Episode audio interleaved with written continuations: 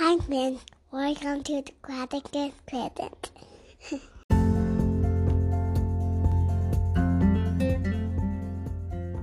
Hi, my lovely friends. Welcome to the Positive Present. I'm starting a new series called Sister to Sister. I'm joined today by my little sister, Elsie Low. I hope you have fun hanging out with us today. Hey, Elsie, thanks so much for joining me on the podcast today. Hey, thanks for having me.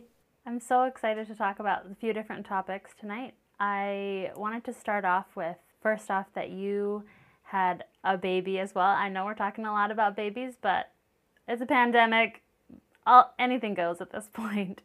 So, you had a baby though in the pandemic, and so I thought you might share a unique perspective on what that was like and just your experience with the whole thing. Yeah, for sure. I so I was due um, May 8th, so yeah, beginning of May.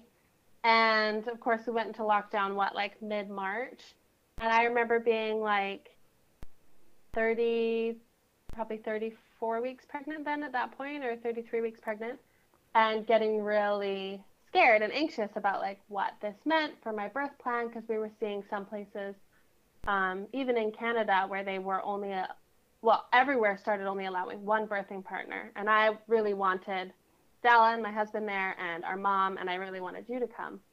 So I remember being really nervous about it, and I remember getting worried and watching what other countries were doing and other places were doing, and seeing it even get to the point where they weren't allowing any birthing partners, or if the mother was sick, then no birthing partners were allowed, or if Dallin got sick, he wouldn't be allowed, and just seeing all these rules happen that started to freak me out. And talking to people and you know, we thought, oh, we're we're just locking down for two weeks, you know, and I'm like, okay, two weeks, it'll be over, and then three weeks, four weeks, I'm like, no, okay, this is I'm giving birth during this. There's no way this is changing, and we had I had decided to do uh, a hospital birth. Um, I did a hospital birth with my first, and it was long and um, complicated, and uh, I mean, you were there, but yeah, it was there was complications, and it was good that we were at the hospital so I started toying with the idea of a home birth, and both you and Melissa had success. Our sister had successfully done home births, and so I started toying with the idea. I thought maybe doing a water birth, and I, I even drove up to Duncan and with Mary, our, our little sister, drove up to Duncan with her to borrow your birthing tub, and I remember that was so sad because we came up and got your birthing your bucket of birthing tub stuff and just like Oh, sorry. Just like, you know, like there's so many emotions with being pregnant already. And like the fear of giving birth. And so to be doing all that while like the world seems like it's ending and you can't have like the people that you want like to be there and to be with you. So I remember getting the birthing tub from you, the bucket, and just standing on your doorstep and, and talking, you know, a few feet away and just being so sad that we couldn't just like come in and say hi and see your kids and stuff.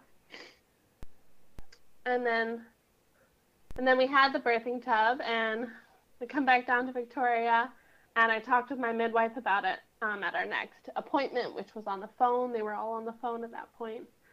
And she told me that I couldn't have a water birth because they didn't know how that worked with COVID. They didn't know about their protective equipment, how that would work with the water. I was pretty scared to give birth with absolutely nothing, and I didn't even know if, you know, if I got sick, I knew I was birthing alone. If Dallin was sick, I was birthing alone. If my mom was sick, she couldn't come downstairs.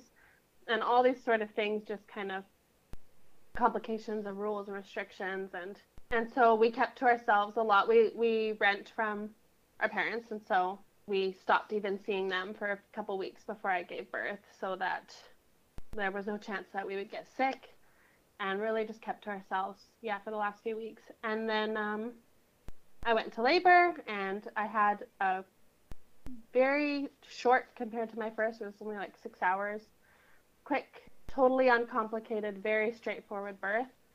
And it was such a blessing um, after all the worry of what what had happened before having had a posterior birth and kind of like stalled labor kind of and took a really long time, and so it was very fast. Um, in the end, we wouldn't have even had time to fill up the tub because we I was in the shower at the beginning and we ran out of hot water. And so yeah, everything kind of just came together really beautifully. And I was still really sad obviously that that you couldn't be there.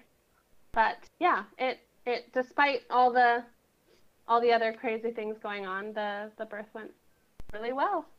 And then yeah, I the I think after that the only way that COVID really affected certain things was like you know the midwife appointments and you know and she she couldn't do as many home visits that sort of thing but uh but yeah leading up to it was definitely um a lot lot of unknowns and i think now people are things seem to be more in like a groove for people who are like giving birth now i have quite a few friends that have uh, given birth during covid now and seems to be a little bit more straightforward so that's good I remember you guys coming, and I remember being so sad that you guys couldn't come in, and just having a new baby. And I feel like mm-hmm. everyone missed those like early stages of having him, and yeah, I felt like now looking back, I feel kind of mad because I was like, neither of us even had COVID. You could have come in, and it would have been fine.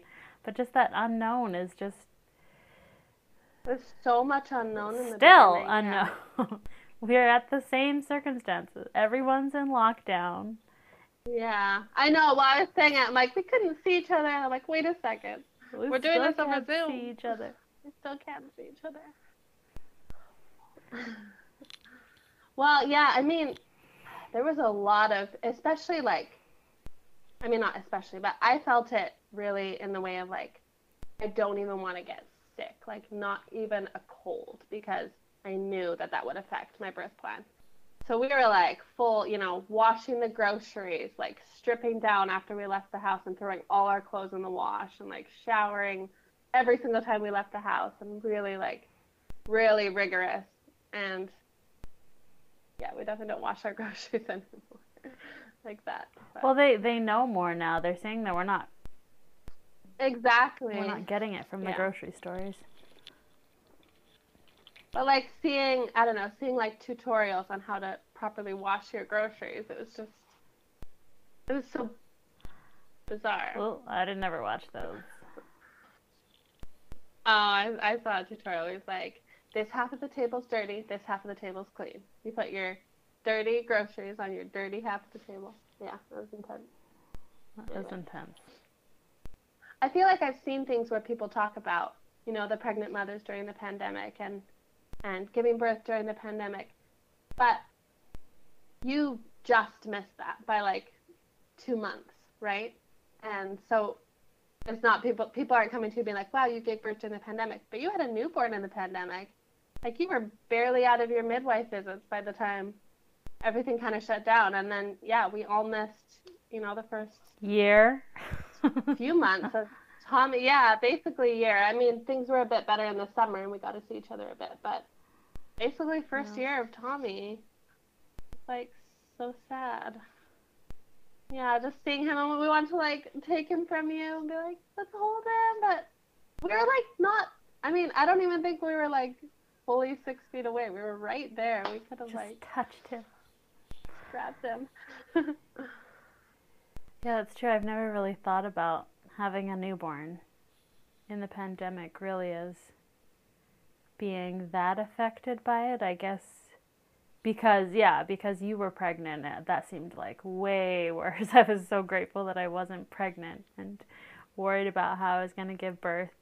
I think because I was hoping for a hospital birth and hoping for an epidural and hoping for all of these interventions that I was like, if there's a pandemic going on, like everyone's sick in hospital, they're not going to let me do that. And and yeah, it could mm-hmm. have been very dangerous with how it ended up afterwards with me hemorrhaging after and if I tried to do a home birth. And they weren't even doing the gas. I, I think they are maybe now, but for a while there they weren't even doing the gas because of how it like aerosols, vir- like airborne droplets Crazy. or something they like can stay stay in the air for longer or something. I don't know. Don't quote me on that, but I think that's what I read. But yeah, I didn't I didn't want the gas anyway. I didn't like it, but I felt bad for all the women that had to yeah, sometimes give birth completely alone or with only, you know, one support person. Forced to wear a mask, like not forced, but yeah, told to wear a mask during during labor. That's yeah, I was glad to be at home and I didn't ha- I didn't have to wear a mask um, at that point. But yeah, I mean, it's all of us. There's every stage. People who had everything, birthdays during the pandemic and born during the pandemic and graduating during the pandemic. Well, we're coming up on a year now, so I feel like everyone's had at least one COVID birthday. I feel like my saving grace was we were still allowed to have I was still allowed to have girls' night out. So I would meet up with my friend and we'd just go out. And through the summer, it was fine because we could meet outside with people. Um, I think this has been the worst. And now this podcast has been born from my need for girls' night out. That's great. Yeah, so that was kind of how you were keeping having your breaks and having something for yourself and yeah, I, I feel like it's so hard to ask for that on normal circumstances, let alone in a pandemic where there's like literally nowhere you can go and no one you can see. Totally. Um, yeah, I, I totally know what you mean. Like finding even not being able to go on a walk with someone. It's like, what am I supposed to do for some me time? Well, and I saw this thing. I don't know if you saw. I posted, shared it on Instagram. I was talking about motherhood and taking breaks, and it just yeah, put put things a little bit into perspective. Because I, I feel like I have a really hard time asking for help and asking for someone to watch my kids without me paying them or doing something to repay that time. And so I really don't ask for help very much. But I feel like with the pandemic, I don't have I don't feel guilty having someone watch my kids, having you know mom or Mary watch the kids so I can go grocery shopping because it's like, well, I don't I don't want to expose them, I don't want to take them to that you know and have them not touch things and that sort of thing. And so I would leave the kids to go grocery shopping. And it felt like this, you know, me time and that sort of thing. Or yeah, any appointments I had to go to, it was like, oh well I'll leave I'll leave the kids, you know, because that's just safer that I saw this quote on Instagram that said, showering alone is not a break. Going grocery shopping alone is not a break. Like, these are just normal things that normal people do who don't have kids, and we have to do it with kids. And so, doing it without kids isn't a break. It's not me time, it's just a thing. Now, sometimes it can feel like a break if you go grocery shopping and you really enjoy your time and, you know, get a little treat, and you sit in the car and eat it, or whatever. Or if showering is a form of self care for you, then that can feel like a break. But I think for me at least, and I think for you as well, like finding something aside from that, aside from like motherly duties and household duties. Maybe I just need a different duty. duties. Dead guy duties. um, finding something beyond that, like for yourself. And so, yeah, I think that's great that you had that for like hanging out with your friend and going out for dessert or dinner or something. I think like for me, like I started getting a little bit more into art, and so that's like a form of like kind of self care for me. Time alone dedicated to something that brings me joy. It'd be great to be seeing people, but just me in a little room by myself. I think it's it's good to have something, especially during a pandemic, but it's so much harder with a pandemic. But especially in these days where we are pretty much cooped up with our families all the time, having something that is for us and not for anyone else and not mm-hmm. because we have to, but just because we want to do something that makes us happy. So I'm glad that you have that with the with this podcast. Yeah, it's been really nice to just have like I feel like I have a girls' night out every week and then I get to fine tune all the sounds and the little blips and but it's been a really it's been really good to to learn that I still have the capability of learning. Exactly. I feel like since having babies, my brain is just mush. And most of the stuff that I used to know or that like Stephen tries to explain to me, it literally sounds like wah wah wah wah wah mm-hmm. wah. And I'm like, I really want to understand you, but like my brain is at full capacity and I can't understand you. And so I just play it off as I'm in sensory overload for the most most part. Right. And that's been fine, but it has been really nice to figure out that I can learn new things. Now having said that, Steven set up the whole sound equipment and recording equipment because I have no idea what it is. But look at how far you've come already with learning where you are now versus you, what, three weeks ago? You're not that far in. And you. Two weeks ago. Two weeks ago? Not even Wow. two. Yeah, just over two. Not even two weeks ago. And you've already come out with how many episodes? And they're enjoy. I mean, I'm enjoying them. They're very pleasant to listen to. I don't know if I like to listen to myself, but.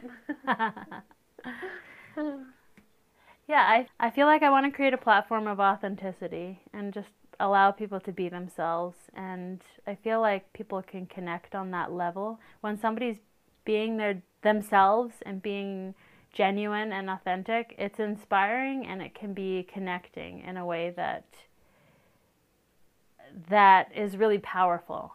And I yeah, I really wanted to create that platform and in the whole positive present movement. Again, I know it's not a thing. Keep trying to make it a thing. but I really I really do believe that there's there's positive ways to look at things and and even I I saw what you posted on Instagram and I agree that even like getting a shower and going grocery shopping by yourself isn't uh, a break. But at the same time, if we can be one with ourselves and be happy in our, if we can find the happy or choose the positive, that can be our break. We can make those our breaks. Right. Like if nothing else. Obviously in an ideal world, we have, you know, something regular basis, but how often does that happen? Especially now with COVID. And I, I was thinking like my husband works and then he comes home and helps with the family. Like, you know, when's when's his break? He helps out so much around the house with dinner and cleaning and putting kids to bed. He's very hands on. But then I think, well, at least he's left the house and had you know, some breathing time, a little bit of fresh air. But then, like, for Steven, because Steven's working at home, right? So, like, he, he doesn't even have that. So, it's, yeah, definitely a hard balance with two parents, both at home, both, you know, have your regular things you have to do on top of finding time for yourselves. So now that Jimmy's joined us for a little bit, I while you were going to get him, I was just thinking something that would be interesting to talk about would be a time in where you felt hopeless, but despite all odds, you overcame and you came out stronger. Hmm. Okay. I think a time for me that immediately comes to mind um, because it was so recent was um, a few months after I had Jimmy. I started um, getting postpartum anxiety pretty bad. And I I had had it with Millie and I have regular normal anxiety, but it gets worse maybe 4 months postpartum, 4 or 5 months postpartum. It gets bad for a few months and then kind of goes away, or that's what happened with Millie. And so I felt it starting to get bad with Jimmy, and he wasn't sleeping and was going through this weird phase where he would just scream a lot, like in the middle of the night wouldn't nurse. Thankfully, Dallin could get him to sleep a lot of the time. Um, and I just I didn't know how to deal with it. I was tired. I would get frantic, and um, my anxiety started getting a lot worse um, to the point where I had a few pretty bad uh, panic attacks, kind of back to back within the same sort of week period. And yeah, like I said, I was I was sleep deprived. There was some things going on with Jimmy health wise too. He had I don't know if he was teething, but he had a fever for like a week and we didn't know what was going on and he was sleeping really bad. He would just start screaming a lot and we ended up taking him to the hospital and they ran some tests and everything came back fine and he got better within a couple days. So just a lot of things adding up that were adding to my exhaustion. I was feeling very i felt a lot of sort of i guess the worries kind of what you were talking about um, in your last episode that nighttime anxiety. You know at nighttime it always get worse and it was kind of when everything slowed down i kind of had time to think about things and i would get anxious and worried about really irrational things and i felt very weighed down by my worries and i felt kind of jumpy a lot and my mind would immediately go to worst case scenario about things. And um, i would have what i now know are like in intrusive thoughts where you kind of get and my uh, counselor called a, a mini horror show where I would see something, uh, something would happen, and I would play out all the scenarios from then forward. So Jimmy would crawl up to the fireplace, and I would see him climb up on the fireplace, grab something dangerous, fall over, hurt himself really bad. We'd rush off to the hospital. I'm there in the waiting room with him. He dies. We're at the funeral. I'm picking out clothes for my child's funeral and going through all of this and like in like one second and I've seen like the next six months of my life, the grieving process and getting over that and like feeling like it's my fault and nothing happened. He's completely fine. Or he's asleep in his bed or whatever. And I felt what now I have explained a couple times. I felt like this like heavy and very very dark cloud just like sitting right sitting right on my heart and on my head and just weighing me down day after day. And I didn't know how to get out of it. And I talked about it a lot with Dallin and with talked to you about it and other family members and that helped a bit kind of naming those problems. But then I ended up talking to my public health nurse and something about talking to someone else, kind of a trusted professional that told me what I was going through was because I, I never got professional help with Millie. It sort of just ran its course and and ended and it was okay. But talking to someone who was professional and could help with that and tell me that, you know, that's you know, that's a normal thing or a common thing to happen to to mothers and with sleep deprivation, all of that, all the things I was going through that I was going through things that were normal for what I was going through kind of thing. And that I could get help for, for it. That helped a lot. And she would call me. So she immediately started trying to set up um, either therapy, like counseling, or some some sort of therapy groups, or to even see what was available because of COVID. She had me like go to the doctor and get some blood work done to make sure everything was normal there. And just having someone like professional tell me that I wasn't crazy and that she was on my side and was going to help me get through it was huge for me. She would call me on a regular basis just to see how things were going while we were waiting for all the referral processes to go through and stuff. And I think for me, like, one, talking about it, which is hard with like COVID, not seeing people in person and having those in person conversations. But talking about it, talking to other people who had been through similar things, you know, like you, and feeling like I was validated in my worries and concerns that, like, yes, other people have those ideas too. And that doesn't make me crazy or anything like that was really helpful for me. So with with Millie, after Millie, I started to like read my scriptures a lot more and I started to really try and have like the spirit in my life more and that really helped quickly. I felt my anxieties kind of calming down. And this time it was to the point where it was hard to even have a desire to say a prayer or have a desire to open up my scriptures. It was like I was like absolutely stretched to the limit. I didn't have any extra room or energy in my schedule, in my life, in my heart, nothing to to be able to do something like that. And so for me the first step I think was just talking about it to other people and to feel validated in that and then to make a plan to have you know Dallin help out more in the night with with Jimmy, which he did, and to try to go to bed earlier to get more sleep, and just sort of the logical things to help make it better instead of praying in scriptures. It for me, I needed I needed something to get to that point. And so making a solid plan that we could stick to to help was I think what ended up working in the beginning. So trying to get more sleep and trying to eat better. I mean when I have like dairy or that sort of stuff right before bed, insane nightmares, especially when I'm pregnant, but even afterwards and just recognizing those things that were triggering and upsetting for me and just steering clear of them until I could get a handle on my emotions.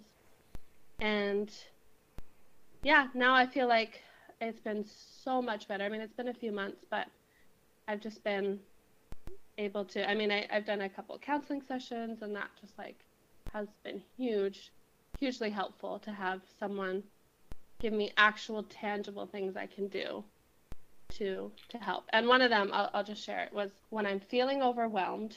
I think he called it active journaling.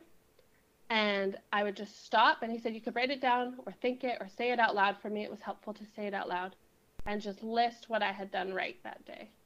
And so I'm feeling overwhelmed with the kids, and I would just stop and say out loud to myself, I got dressed, I fed the kids, and I had a tea party with Millie. I did that right. So, and then I could, it would just calm me down, just lifting them off one by one. And do it as many times as you need throughout the day or like, you know, morning and night or whatever. And it just helped like calm me down and just reinforcing that like you are doing things right. Even if you can't see it, you know, what naming it, just like naming naming your fears out loud like helps calm it down. Naming the things that you've done right and the good things help help bring them power. Like there's power in in words, I think, and in focusing on the good and what you've done right. And yeah, so I think that was what was helpful for me. That's awesome. I love that. I feel the same way as in what you were saying with getting professional help and getting that outside perspective of something tangible that you can do right then. With reading scriptures and with praying, I feel like if you're physically, if your physical body is ill and your brain is ill, it's hard to feel that uplift and that comfort that you would normally maybe feel through the scriptures or through reading or feel God's present presence. It's so hard to to feel that. I, I mean, when you were saying that it was hard for you to even have the desire to read your scriptures or to say a prayer like you were at the absolute max. I think it's so important to recognize that it doesn't say anything about you in that instant that you're turning away from God or that you're not, you know, listening to the Spirit or you're not seeking good things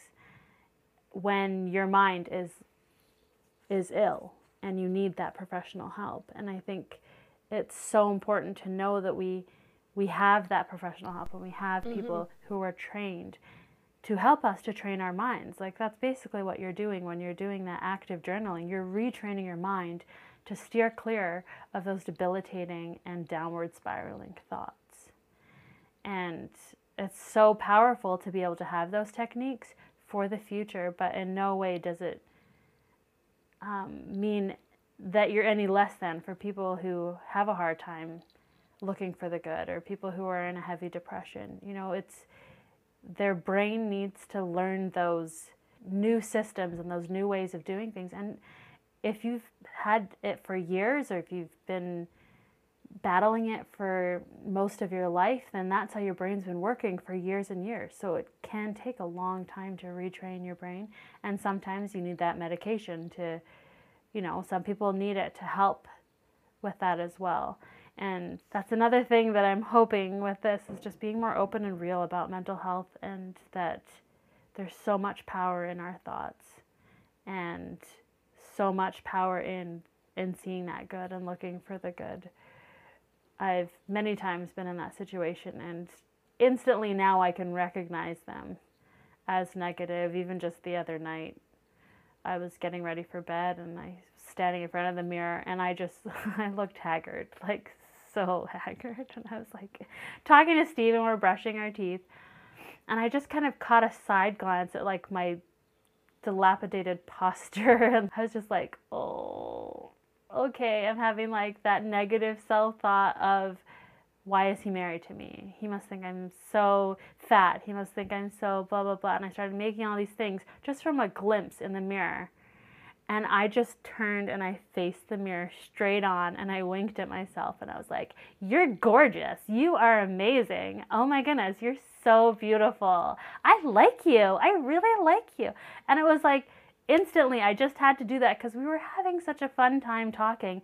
And instantly, those thoughts of worthiness and feeling like I don't deserve him right. because I've had five babies and my stomach's all stretched out and my boobs aren't quite where they used to be and you know just these self-deprecating thoughts can sneak in so quickly and so easily and my former self before I had postpartum anxiety and learned those coping mechanisms mm. I feel like would have almost shunned Steven and been like, don't look at me, stay away from me, you'll be grossed out by me or something. And then we'd go to bed and he'd be like, what did I say? Did I insult her? Did I, you know? And he'd be like, okay, I guess we're going to bed or whatever, you know? And Steven doesn't, coming up on 10 years, he does not fight. We don't fight.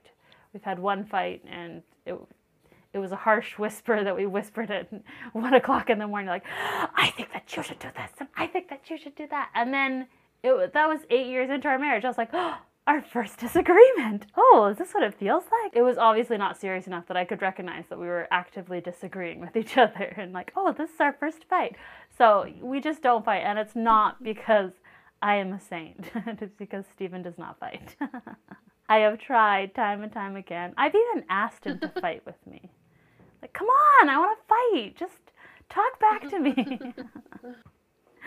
nope, he will not. Just disengage. No thanks. So, yeah, it's been it's so powerful to have those just out loud thoughts of positivity and strength because that's where we gain our power. As soon as our as soon as we can gain control of our mind and our thoughts, we're unstoppable. Mhm. And I think it's especially cruel postpartum anxiety. It coming up in a time at a time in your life when we're already so vulnerable and so, you know, just done the hardest thing of our lives, pregnancy and giving birth and then recovery and to have those kind of thoughts, it's so easy to think those thoughts, especially, you know, our bodies don't look anything like they did before. And feeling yeah so vulnerable in that. And it's it's so like i think it's becoming less taboo now which i'm so grateful for. But the idea of postpartum bodies it's like oh it's cute you know those the women who take a picture of their i, I remember taking a picture of my bump after i gave birth to jimmy. Taking a picture of my belly and watching it go down day by day. I was like, this is so cute. And then at a week, it pretty much plateaued. And I was like, after like three days, I was like, this is not cute anymore. This is like, I I need to get my high waisted leggings on. I need to like tuck this back away, and that's not how it should be. That's one week. That is so minimal compared to what your body has just been through. And I think we're moving away from from that idea of yeah, like you can, you know, yeah, be real about your pregnancy, be real about your delivery, be real about your postpartum until we're uncomfortable with it and then tuck it all away and hide it and don't talk about it again because you shouldn't you shouldn't still have a saggy tummy after you know six weeks. Like what are you what are you crazy? Like that you, where's your six pack you know? It's all different. I mean stretch marks those are never going away. And just embracing not only not hating those parts of our body but actively loving those parts of our body like i think our body is not our worth how we look does not de- define what our value is as a person. We're a person and we're important and we're valuable. Full stop. Regardless. 100%. Then look at being mother. Not only does our body not define our worth, but some of the things that have changed our bodies the most are the most beautiful things that we've done. Having those battle wounds, you know, like scars and soft parts and all that that come from pregnancy and delivery and, and also just life. But I've really tried to like love those parts of myself. Like my daughter has noticed my stretch marks a few times on my tummy and pointed them out and asked what they were. And I saw this cute post where this woman said that she like told her kid, I think because she had a C-section scar as well. So she said, like you gave me these ones and then your brother like this this line is from your brother, like from how he was born or whatever, something like that, something cute. And so I was talking to her and I was like, I was like, oh, you like, you know, maybe these, because there was some stretch marks I got when I was pregnant with Millie, and then others that came with Jimmy, and I kind of told her that and thought it was, you know, kind of a cute way of saying, you know, these lines are from you, these maybe these are from Jimmy, from his feet, or from kicking me, or whatever. And then a couple days later, she commented them again. She's like, "Can I see your lines, Mama?" And I showed her, you know, my stretch marks, and she was looking at it. And then I turned around, and she was because I, I said like aren't they beautiful you know like that's from you you know and then i turned around and i saw her sitting she was sitting on the our fireplace and she had her shirt pulled up and she had scraped her tummy at the park a couple days before And she was like, There's my line, Mama. Look, I have a line too. And I was just like, I did say, I think, like, I, I think yours, I think yours, uh, yours, yours will heal. You know, it's a, it's a scab. You know, it'll heal. But I just realizing that she had taken a, she had looked at me, said something about my body, and turned around and tried to find the same thing on her body. And I was just so grateful that it hadn't been something negative that I said because she's only two and a half, but she's gonna remember that. Like she, the things I'm saying to her are affecting her, and she's already remembering things from weeks and months ago. And so I was so grateful that I had been able to look at it positively in that moment. And then she turned around and tried to find the same, you know, beauty lines on on herself. And so I think it's very it's so important, like especially raising these tiny children that are so impressionable to not attaching value to what we look like, but also like in a negative way, but also actively celebrating our bodies and what they can do in all shapes and forms. Amen, sister. Amen. I agree. I was trying to think, like, what have I said when my kids have asked me? Because, oh, they do not have boundaries. I, yeah, I, I'm taking a shower, I'm going to the bathroom, and they'll start talking like, guys, please, like when you're pooping, do I come in and ask you what we're having for dinner? I just don't. Just can you just give me two minutes to not be watched while I'm pooping and then comment on X, Y, or Z. So we're asking to wipe. No, you. no, no. Never done that? Like, can I wipe it? No, no, no. You leave. Never had that, but I've had them be like, "Oh, it's stinky in here." I'm like, "Yeah, get out." it's not supposed to smell like roses. One time, one time after like having my period, and I use like uh, period cups and Millie was like, she came in, she's like, "Oh, what's that?" And I was like, "Ah, nothing. It's it's nothing." Like, but I was like, I want to just say it casually. So I was like, yeah, I'm like, how well? and I, I think I just said, "Oh, it's, it's a little cup for something." She's like, "Oh, like, can I see like a little cup?" I'm like, no, no. Give me some privacy. I need a little privacy. That's good that you're open. I feel, yeah, I feel like I've been pretty open with my kids too but I don't feel like I've had that same narrative about my body. It's more like, yeah, it's stretched out five times. It's, I'm gonna still look pregnant for until I'm pregnant again, probably. until it's legit there's another baby in there. It's gonna look like there's a little baby in there all the time. mm-hmm.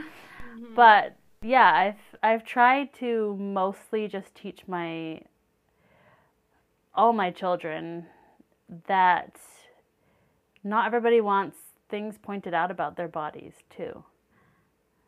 So that ultimately when you're pointing out something about someone's body, it should be kind, always kind. And that's what I, mm-hmm. I try to I try to instill in them and I ask them all the time, like, are you being kind? Is that a kind thought or is that a kind comment? And they can, mm-hmm. they know, they know if it's not nice, they'll, they'll, mm-hmm. they'll be able to retract that. But that's what I've always tried because I've never liked saying be nice because you can be nice and not be kind. Totally. So I really like the Cinderella, have courage and be kind. That's just always been my I've always wanted to be like Cinderella's mom mm-hmm. and just instill that in my children of be kind and that there's power in kindness. And I really hope that that is something that they that they grow up knowing, but also I have to emulate that kindness as well, I think in interacting with them because like we've just been talking recently, Stephen and I, about our narrative to our children. It's easy to always be in the in the negative with them. You know, like don't touch that. Mm-hmm. Get down from there. What are you doing? Why are you doing that? Do, You know. And we don't even notice it until we hear them turn around and start talking to each other that way. And I'm like, okay, that's me. That is like 100% what I would say in this situation. And they're just saying the same thing. So now, now we've kind of had a bit of a reality check with our kids getting older and starting to really mimic what we're saying and doing. It's kind of terrifying, but it's also enlightening to see our weaknesses displayed on tiny little humans. Well, do they like? Do they call you out on it sometimes? Like Millie said to me the other day, she, I was asking her to be quiet or something because I was trying to put Jimmy to bed, and she came in and she was like, "You were being mean to me, Mama." I was like, "Oh, I'm so sorry. Tell me what I did that was mean." You said that like this and this. Okay, I'm sorry. And just trying to yeah, like, I'm glad that she's recognizing it as like, yeah, that yeah, I shouldn't have done that. You know, you don't deserve to be treated like that. And then we can reconcile it. But yeah, totally seeing them mimic it is, is tough. And I like what you said about nice is not kind because I I've thought that for for a little bit now too, being like, I don't want to say be nice because lots of people can be nice and not be kind, or be seem like they're nice on the outside but are ill intentioned. And so, yeah, be kind is a much better mantra. When you're trying to be kind, you're trying to kind of put yourself in the other person's shoes. I taught my kids at a very young age the golden rule do unto others before they do unto mm-hmm. you. You know, just kidding. That's not the golden rule. I was Whoever wondering if you catch. rule. Huh? I said, whoever has the gold makes the rule. oh, what did you say? Do unto others. Before Not the they golden rule. Oh, before they do unto they- you. hmm. it's from Oscar. Oh, You know me. Movie quotes. Um, and I was quoting a different movie. I know, Aladdin. no, do unto others as you would have them do unto you. And so we do practice that. I mean, for a while there, Julia and Esmond would be like, You're not practicing the golden rule. You know the golden rule too. You need to do the golden rule. But then they kind of would like use it against each other. like, well, but that's not the golden rule to me because that's not. Or, well, how I would want to be treated. well, Esmond says, Oh, yeah, I'd be totally fine if they did that to me. I'm like, No, you would not. Yeah, no, I'd be fine. Yeah. like, okay, this is not, this is not getting across. See, I need to find a way to not make it sound like a threat. For example, Millie was trying to pull the beads off of her cousin's dress, and she was getting upset. She's like, she's trying to pull off the beads. Like, Millie, do you want her to pull the beads off of your dress? But I'm like, wait, no, that sounds like, you want me to do that to you? Like, I think that's been something I've really had to learn with my children is to not treat them like my younger siblings because right. it's so easy to revert into that like uh, if I just say I know exactly how to manipulate you because I was Right. manipulated as a child with my older siblings and then I know what to say to my younger siblings to get them to do exactly what I want. But it doesn't harbor Right. the same relationship when it's your child and you're the adult. Like it's just not good. Yeah, it's a different thing, especially like, I mean, obviously the age gap between me and Millie is way bigger than sibling age gaps, but I think like having younger siblings so much younger than you, like, yeah, like I'm eight years older than Mary. And so I'm like, oh, I have talked to like a little kid and being like the kind of adult kind of person should be a lot more mature, you know, and getting back into those cycles like, no, no, this this is my child. This is not my my sibling. Yeah. Yeah, it's been it's definitely been interesting to have to fight those urges to treat them like just how how I treated somebody I want. Manipulation, basically. Like it's Mm, been yeah. you have to learn how to not manipulate people Mhm. and how to allow them to discover their own free will. And yeah, I felt like I've really tried to practice that with my kids in in free will that no means no. You know, if they're tickling them and they're saying no or if they want to kiss them on the cheek and they're screaming, like that's a no. A scream, if they're pushing away, like you never ever force somebody Mhm. and that if you're uncomfortable at any time, you can say no, and if anybody breaks those rules, you can tell me, and I will advocate for you. Like Yeah.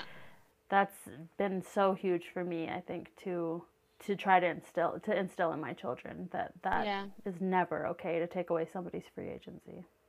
consent and agency is a conversation like right from the crib you know like i've really yeah tried to instill that into millie too and i've, I've seen it in other ways that on like instagram accounts that i follow like parenting accounts in ways that i never would have thought of like um, forcing your kid to eat all their food before you can get them down from the table they were like if your kid's saying they're full like you saying no, and I, I get that it's a balance. You know, if your kid says they're full every single night and then asks for a snack five minutes later, that's hard. Obviously, yeah, adjust it to what works for your family. But like, so many times Millie be like, I'm full, and I'm like, oh, that's just because you had a snack before, but you need to keep eating, you know. But like, if she's saying she's full, like I shouldn't force her to eat everything on her plate before she can get down, you know.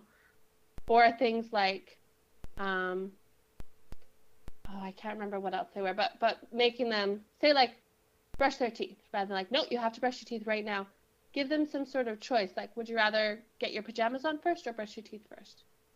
So they are doing both, but you're giving them a choice and letting them feel like they have that bodily autonomy. Body, they have their own free agency with their bodies, and that they get to choose what order things go in or whatever, as much as is reasonable.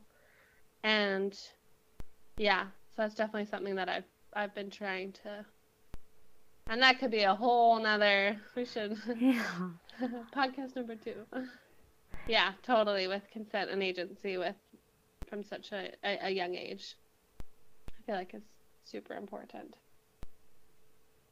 And that you don't get a say, like them feeling like I think so many times we say like no one's allowed to do XYZ except, you know, except me when I'm bathing you, I'm washing you, or I'm wiping you, or I'm helping you with this, you know, like except your parents. But I think showing them that they're, I mean, those things are helping them, you know, hygiene, that sort of thing. But with like the toothbrushing thing, she does have to brush her teeth, and I have to be the one to do it because she's not going to do a good enough job to, to be able to take care of her teeth. But giving her some sort of choice with it so that it's not all me just saying, nope, I overrule, you know, I'm the trump card or whatever. Letting her sort of dictate that a little bit, I think, is important even, yeah, from a young age. Especially important from a young age. Mm-hmm. Yeah, tooth toothbrushing is a hard one because you don't brush their teeth, and then more trauma. There's way worse trauma with going to the Mhm. dentist, and then they got to get teeth pulled, or they got to get fillings, and and yeah, I've in our earlier stages of parenting, I have to say we probably did we did pin down our children because you just Oh, gotta yeah. brush their but Jimmy definitely, Millie still, yeah, pretty much, totally. But I feel like once they're old enough to, I always let them brush their teeth and then I brush their teeth after, or Mhm. vice versa. Like I brush them and then they brush them. And Mhm. that I think helps to break up that. Also, yeah, I feel like the first two were definitely the more strong willed, like, you cannot brush my teeth. You can't do anything they don't want to already do. Yeah, same with Millie. She'll just keep her mouth closed. I'm like, well, I'm not gonna like crank it open, but if I can coax her to open her mouth. Yeah. Yeah, but just having some sort of choice that would you like to brush your teeth first or should I have a turn first? Yeah. And then it's not, yeah, it's giving them a choice while still having them do everything they need to do to be healthy. Right. Yeah, and as far as the like eating eating dinner, we I never make them eat their dinner except if there's something special after dinner. They have to have eaten their dinner first. Like if there's dessert, Mm. you don't get dessert. You can't say you're full and then you have room for dessert. Right. But many times our kids just pack up their dinner and they eat it for lunch the next day because they are full and they didn't realize that they were full. I mean, I am notorious for leaving the last two bites because it's just that many bites, too many. If I eat those last two bites, I'll be sick and I don't want to. it's ridiculous, And- it's it's a thing. And I think it can create unhealthy eating habits too. Right? Like you know your body enough now as an adult to be like sometimes to be like I don't need those last two bites. I'm full. I'm content. And actually, it could hurt me to continue eating at this point, right? Right. Whereas when we force our kids to not respond to that part of their body that's telling them they're full and telling them, hey, if you dished everything up on your plate, you have to eat it. You can't get down. And then rewarding them with more food, dessert on top of it, hmm is kind of, it, yeah, I think creates an unhealthy uh, relationship with food. It can create an unhealthy relationship with food. Because I'm definitely under the waste not, want not train. I'm like, if I dished it up, I better eat it. Oh, if there's only one serving left, that's not enough for lunch tomorrow. Better eat that. And end up eating too much a lot of the time. Oh So- no, I save that as like science projects from the back of the fridge. It's like the last little two bites that nobody ate, and then I'm like a week later, I'm like, "Eh, okay, it's ready for the compost now. I've babied it long enough. Luckily, Steven's pretty good. Like he'll eat leftovers. I I actually do too. yeah, they usually go on lunches. I didn't know. I mean, I guess I forgot because I've been pregnant so often. But like, I do like leftovers for lunch the next day. I thought I wasn't someone who liked that, but maybe something changed too. But Pregnancy, you can't eat the same meal twice. ever in my entire pregnancy, unless it's like chips. Especially for me, like if I threw it up. I was like, oh no, never again. no. Never No. again. I Way too close. I don't know what. I, I was trying to be proactive this last time because I was like, I get so sick. It'd be so nice to just have something in the freezer that we could just pop in the oven and and it'd be good. And so as soon as I found out I was pregnant, I like cut up a bunch of onions. I cut up probably like 25 or 30 onions and I caramelized them all and I put them in little in the muffin tins, froze them in the muffin tins, and then popped them out so we could just throw them in. I didn't have to cook or chop onions for like the whole time I was pregnant or nauseous at the beginning. And we baked like 27 to 30 chicken pot pies. Oh, even just saying the word like brings a lump in my throat and I want to throw up. But chicken pot pies and we ate one and I was like, "Oh, nope do not like that. We cannot eat anymore. And Steven's like, okay, but we have a freezer full of them. I was like, nope, don't even say the words. Like, I don't, if you want to eat them on your own time, go ahead. But like, there is no way I'm ever eating these again. Even still, I'm like, I can't ever have chicken pot pies. That's so sad. Oh. Oh, I'm feeling nauseous just talking. Isn't that insane? What is that? Is that like hor- hormones? The hormonies? I don't know. Yeah, totally. We did that recently. We were talking about like pickles. I would have pickles and cream cheese on saltine crackers with Millie, and then yeah, threw it up. Once you throw up pickles, No. mm-mm, Mm-mm. mm-mm. I mean, I love pickles now, but specifically on cream cheese and saltine crackers, mm-mm. That's so crazy. You gotta be really careful what you eat in those beginning months then, because you'll never eat it again. Yeah. okay, give me all the chocolate and ice cream, all the things that make me fat, and then I will. I will never do that. Oh, I had no desire for those things. I remember being sick both times over Halloween. And the first time we had so much Halloween candy and I just dumped it all in the garbage. And now I'm like, all that chocolate. What was I thinking? It would have lasted. I know, but I was just like, I felt strong. I felt very strong. Just like, goodbye, chocolate. You're like, now me post baby Yeah. would fish those out of the garbage and still eat them. yeah. Oh, post like me two months later in my pregnancy, not nauseous anymore. It's amazing how just how your palate can change with each pregnancy and how yeah, Different stages, yeah. so crazy. But then you think, even with each pregnancy, you can feel differently. You know, like crave different things and stuff, but you're literally creating a different person each time. A totally different Mhm. genetic makeup each time. Not totally, I guess they're all related a little bit. Genetically, I guess, very similar. Same. We're not going there. but like a totally different human being and yeah, it's interesting to see the different cravings you have and the different things that gross you out. But still, chicken pot pie. Mhm. Ugh. just the word chicken pot Number pie. Chicken pot pie. And it's always has to be like slurred together. It enough times, it sounds weird. Yeah, chicken pot pie.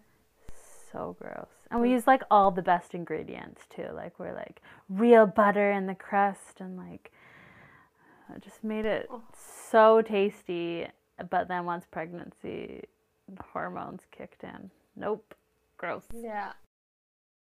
Well, it's been so great to talk about all these different things with you. I feel like we've been able to have this little hangout session over Zoom, and it's, I guess, our listeners. Um, we're also connected over Zoom, so we can see each other and talk, and so it's been really nice. It's like a little girls' night, and it's been so nice to be with my sister, and Yeah. just see your beautiful face and hear your beautiful thoughts and beautiful experiences and I feel uplifted and I feel like even though I'm 8 years older than you, I feel like you're teaching me stuff all the time and it's so inspiring to see you and your little family and how you teach your children just to be strong individuals and it's so inspiring and I'm grateful for your friendship and yeah, I love you. Mm, I love you too. Thanks for having me. And yeah, I love I love doing motherhood with you. We've been pregnant at the same time twice and it's so much fun every time to just be going through that phase of our lives together. So yeah, and I love what you're doing here, creating this space of positivity and happiness and in a world that can definitely use it. So um yeah, thanks for having me be part of it. Anytime. You have a great night. I- Is everybody gone now? Thanks for listening. Have a great day. Have a beautiful day.